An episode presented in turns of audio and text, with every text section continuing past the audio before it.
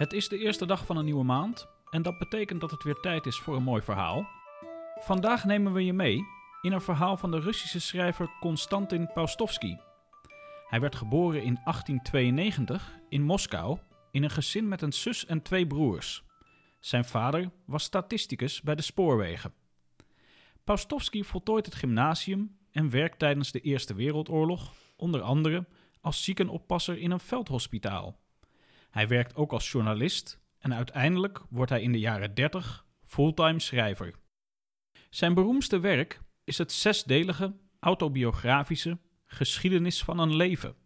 Maar Paustovsky heeft veel meer geschreven, ook een hoop korte verhalen. Een van die verhalen bespreken wij vandaag.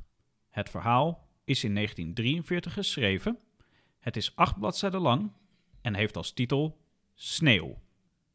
Het verhaal speelt zich af in een huis aan de rand van een klein, eenzaam Russisch stadje dat verder niet bij naam genoemd wordt.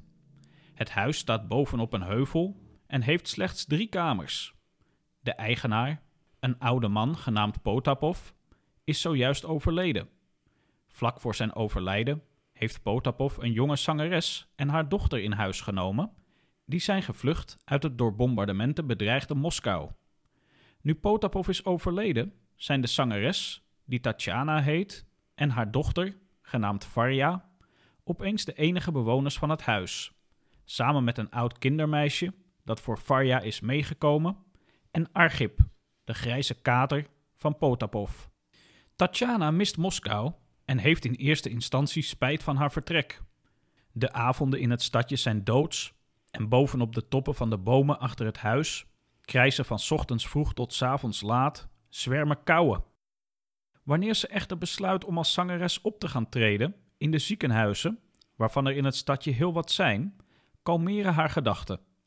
Ze begint te wennen aan haar nieuwe woonomgeving en aan Potapovs huis, waar een ontstemde piano in staat en waar vergeelde foto's aan de muren hangen. Het is hartje winter en er beginnen brieven binnen te komen, gericht aan de overleden Potapov. Tatjana opent de enveloppen niet, maar legt ze keurig op een stapeltje op het bureau in de werkkamer van de overleden man. Op een nacht besluit ze dan toch eens een brief te openen. In het donker steekt ze een kaars op Potapovs bureau aan en ze begint te lezen. Het blijken brieven te zijn van Potapovs zoon, Nikolai, een luitenant die ergens ver weg gewond in een ziekenhuis ligt. Hij schrijft aan zijn vader dat hij zich geen zorgen hoeft te maken, omdat de wond goed geneest. Ook schrijft hij dat hij het stadje en het huis mist, en dat hij zich, wanneer hij zijn ogen dicht doet, voorstelt hoe alles bij het huis onder een laag sneeuw ligt, behalve het netjes geveegde paadje naar het oude prieeltje. Hij stelt zich voor dat de piano eindelijk gestemd is, dat de kaarsen die hij eens uit Leningrad had meegenomen in de kandelaar staan en dat de bel boven de voordeur gerepareerd is. Hij eindigt ermee dat hij misschien, als hij uit het ziekenhuis ontslagen is, wel met kort verlof naar huis mag. Maar hij rekent daar niet op. De volgende ochtend zegt Tatjana tegen haar dochter Varja dat ze de houten sneeuwschuiver moet pakken om het paadje naar het prieeltje sneeuw vrij te maken. Ze repareert de bel boven de voordeur en ze laat iemand komen om de piano te stemmen. Ook gaat ze op zoek naar de kaarsen uit Leningrad, die ze vindt en die ze in de kandelaars op de piano zet. Het verhaal maakt dan een kleine sprong in de tijd. Luitenant Nikolai zit in de trein en is voor kort verlof onderweg naar zijn vader, die hij niet langer dan een etmaal zal kunnen bezoeken. De volgende ochtend zal hij namelijk al om vijf uur ochtends met de trein terug moeten. De trein komt aan in het stadje en op het perron hoort Nikolai al van de stationschef, die een goede kennis van hem is, dat zijn vader is overleden en dat nu een jonge zangeres met haar dochter in het huis woont. De stationschef zegt dat het geen zin heeft om naar het huis te gaan en biedt Nikolai aan om bij hem en zijn vrouw thee te komen drinken en te eten. Maar Nikolai besluit toch naar het huis te gaan. Het is al aan het schemeren als hij bij het huis aankomt en hij voorzichtig het tuinhek opent. Over een sneeuwvrij gemaakt paadje loopt hij langs het huis naar het prieeltje, waar hij kijkt naar de lichtroze avondlucht achter het bos in de verte. Achter hem verschijnt een jonge vrouw, Tatjana, die hem uitnodigt om binnen te komen. Nikolai loopt met haar mee. Bij de voordeur hoort hij de bel rinkelen. Binnen ziet hij de piano staan en hij herkent de kaarsen in de kandelaars. Alles in huis is precies zoals hij zich had voorgesteld en Nikolai beleeft het allemaal als in een droom. Na het avondeten brengt hij een bezoek aan het graf van zijn vader. Op de divan in de werkkamer wordt een bed voor hem opgemaakt, maar s'nachts kan hij de slaap niet vatten. Om vier uur in de ochtend komt Tatjana de werkkamer binnen om te zeggen dat het tijd is om op te staan. Tatjana loopt met Nikolai mee door de nachtelijke stad naar het station. Wanneer de bel voor de trein luidt, nemen de twee afscheid van elkaar. Een paar dagen later ontvangt Tatjana dan een brief van Nikolai waarin hij schrijft dat hij haar eerder in zijn leven is tegengekomen. Hij schrijft dat hij Tatjana jaren eerder heeft zien zitten op een bank in een park op de Krim. Het was herfst en hij was diep onder de indruk van Tatjana's verschijning. Nikolai heeft haar toen niet aangesproken, maar later wilde hij haar wel tegen elke prijs terugvinden. Ondanks dat is hij toen toch niet naar haar op zoek gegaan.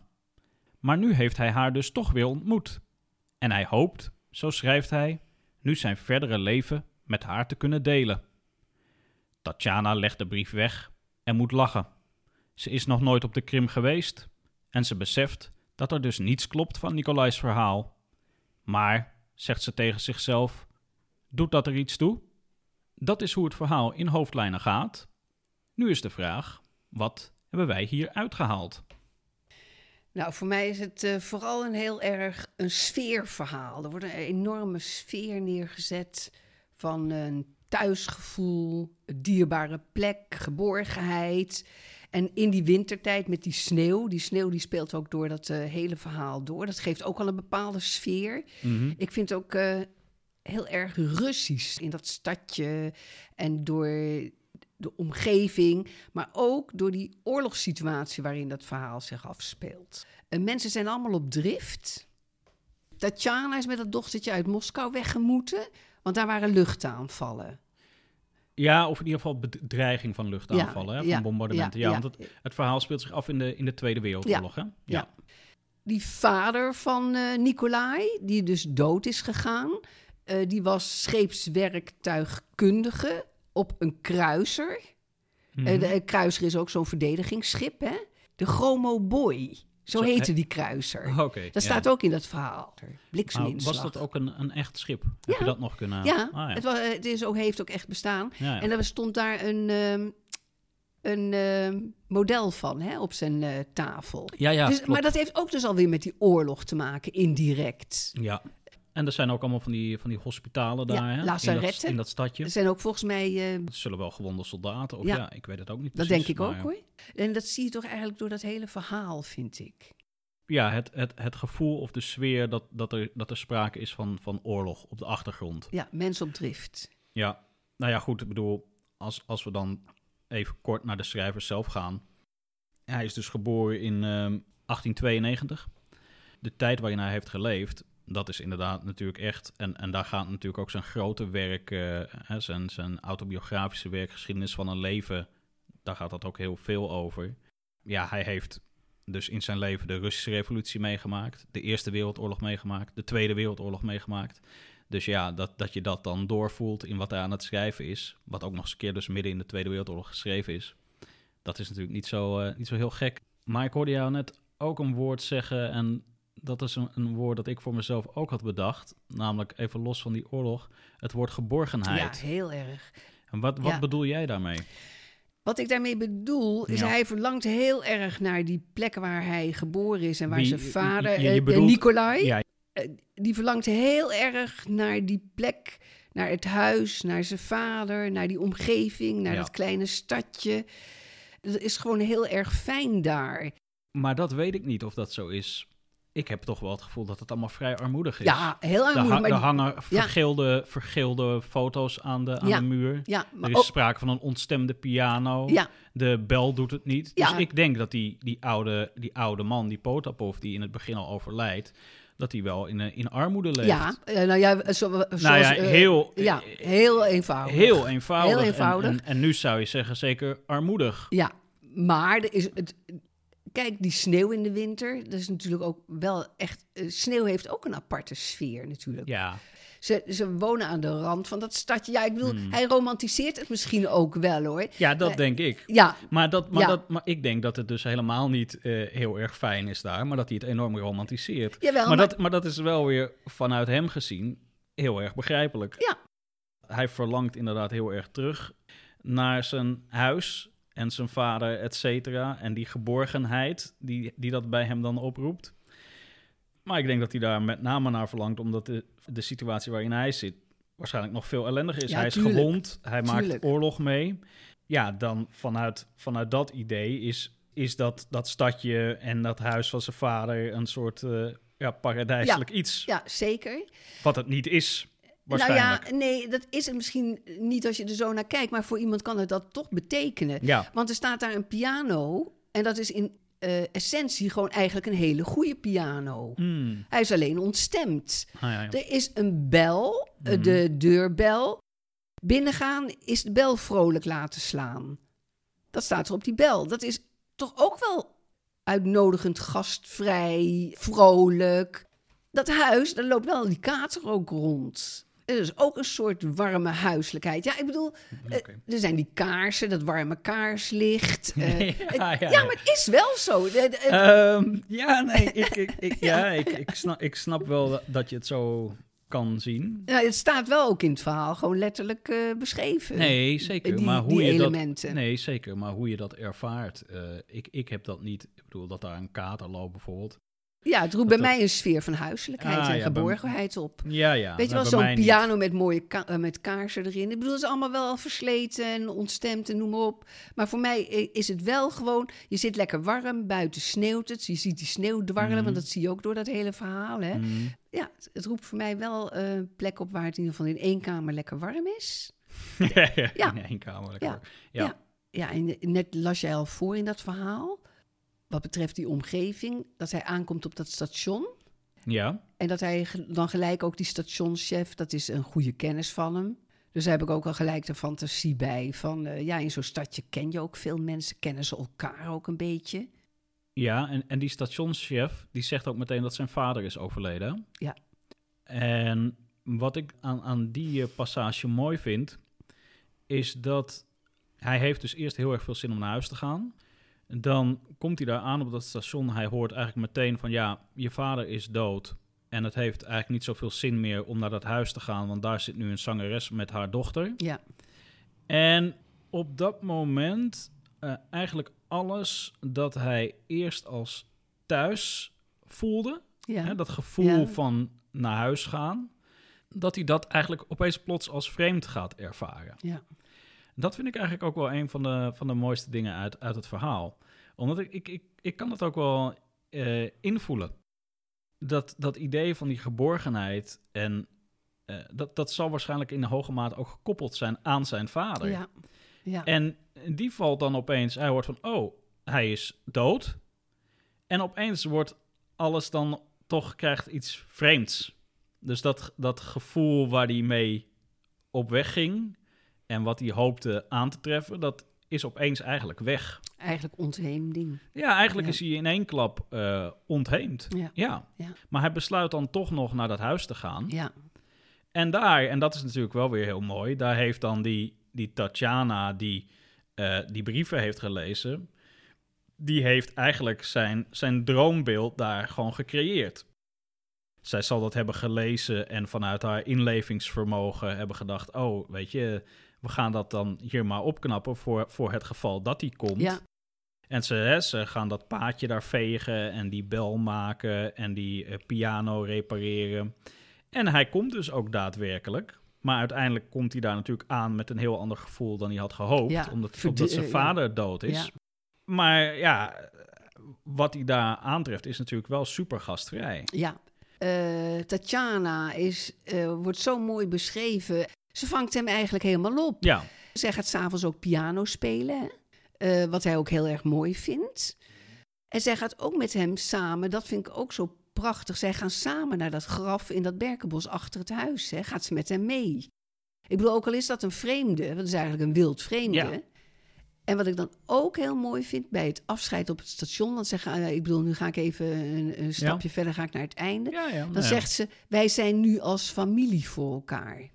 Ah ja, ja. Dus eigenlijk in ongelooflijk kort tijdbestek, want hij is er eigenlijk aan het eind van de dag gekomen Mhm. bij eh, zonsondergang. Ja. En hij gaat al om vier uur in de ochtend weg. Ja, hij is, in feite, hij is in feite, ja, inderdaad. Hij is een lange, lange avond daar geweest. En ja, precies.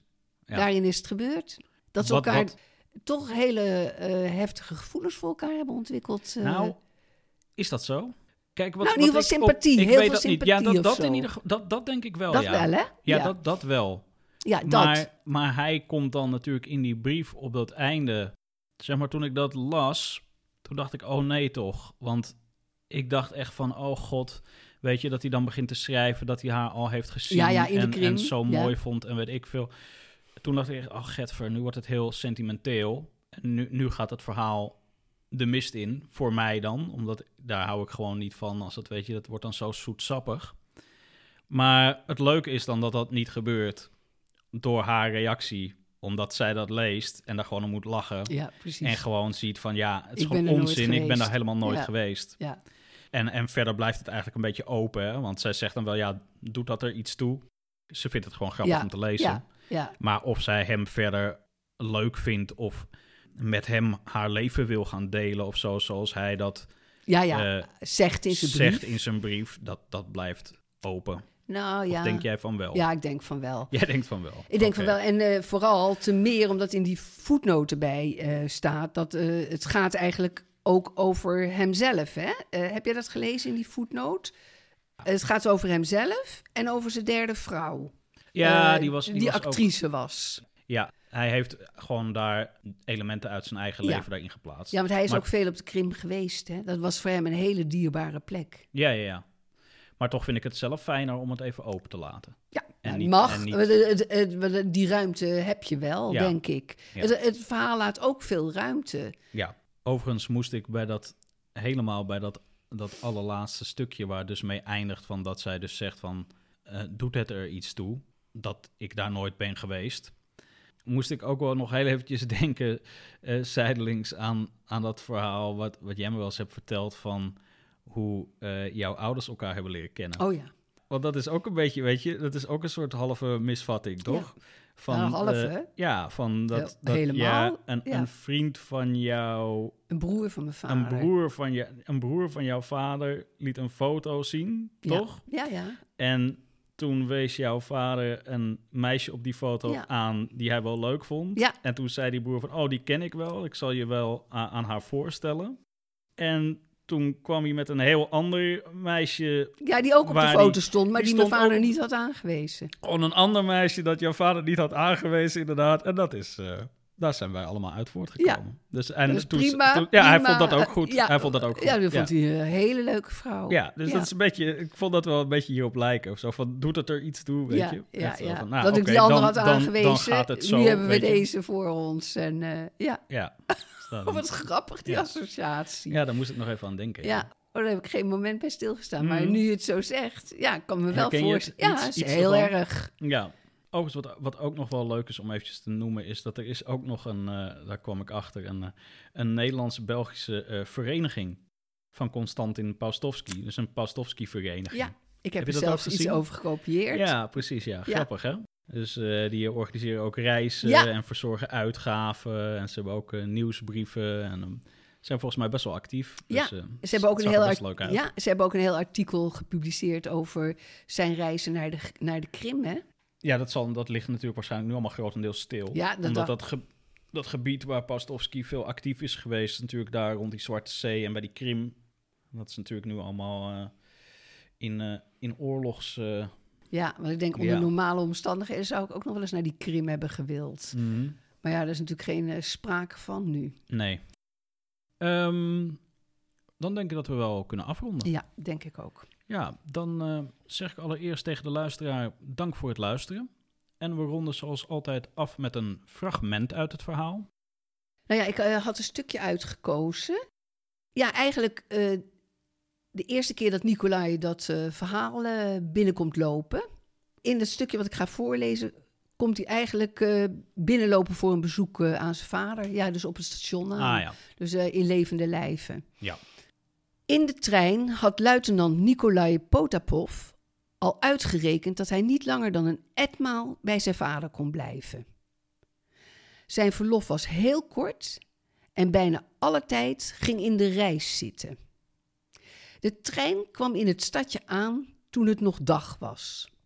Meteen op het station hoorde hij van de stationschef, een goede kennis van hem, dat zijn vader een maand geleden overleden was en dat een jonge zangeres uit Moskou met haar dochter in hun huis woonde. Een evacuee, voegde de stationschef eraan toe. Potapov keek zwijgend door het raam, waarachter reizigers in hun gewatteerde jassen en op viltlaarzen met theepotten op en neer draafden voor warm water. Hij voelde zich duizelig. Ja, zei de stationschef, hij was een goed mens, maar het was hem niet gegund zijn zoon terug te zien.